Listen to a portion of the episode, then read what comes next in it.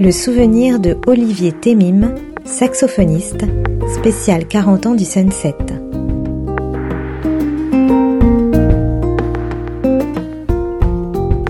Alors mon premier souvenir ici, je me rappelle précisément, parce qu'à l'époque j'étais à Marseille, et avec Clovis Nicolas, on jouait beaucoup à Marseille, et puis on faisait aussi la Manche.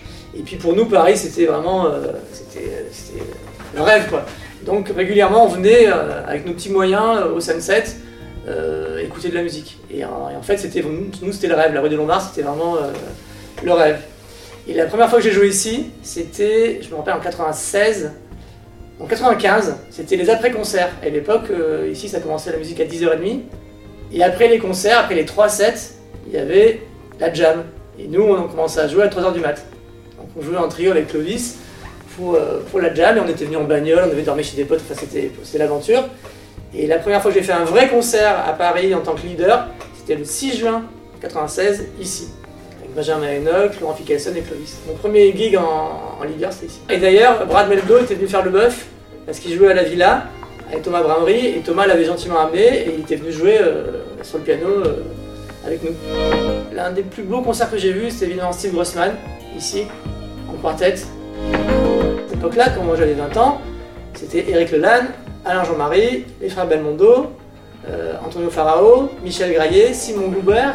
Et on avait la chance de pouvoir voir ces mecs-là, non seulement sur scène, à les écouter, en prendre plein la gueule, et puis surtout à l'époque, il y avait une tradition qui était, il y avait un set, un deuxième set, et à la fin du deuxième set, tous les musiciens qui étaient nos aînés, qui avaient à peu près 10-15 ans plus que nous, invitaient les jammers.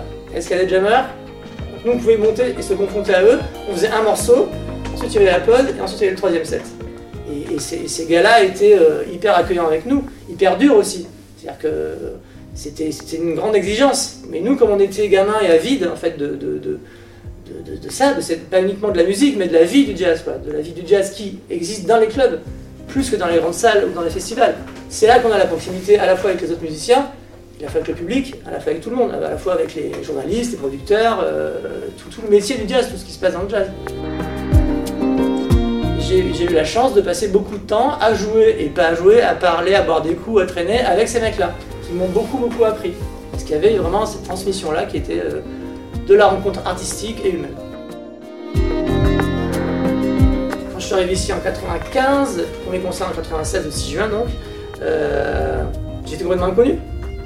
Personne ne me connaissait, et moi j'ai quitté Marseille avec rien, j'avais pas d'argent, j'avais juste mon instrument de musique, j'avais des dettes, et j'avais la chance que Lionel Belmondo m'ait pris en coloc rue Saint-Denis. Donc c'était vraiment à 5 minutes, ce qui faisait que je passais mon temps rue des Lombards, de 19h, il y avait les apéros-concerts au Duc, jusqu'à la fin, au petit top, à 6h du mat' ou 8h du mat', et après on rentrait à pied. Donc moi ça m'a amené à tous les niveaux, au niveau musique, parce que là il y avait du niveau, il y avait de la qualité, sachant qu'en plus, à l'époque où il y avait la Villa, il y avait beaucoup de musiciens américains. Quand ils venaient à Paris, ils allaient où ? Rue des Lombards, la rue du jazz. Donc, du coup, ils se frottaient à nous. Nous, on les côtoyait. En plus, il y avait des rivalités, évidemment, c'est normal, c'est parti du truc.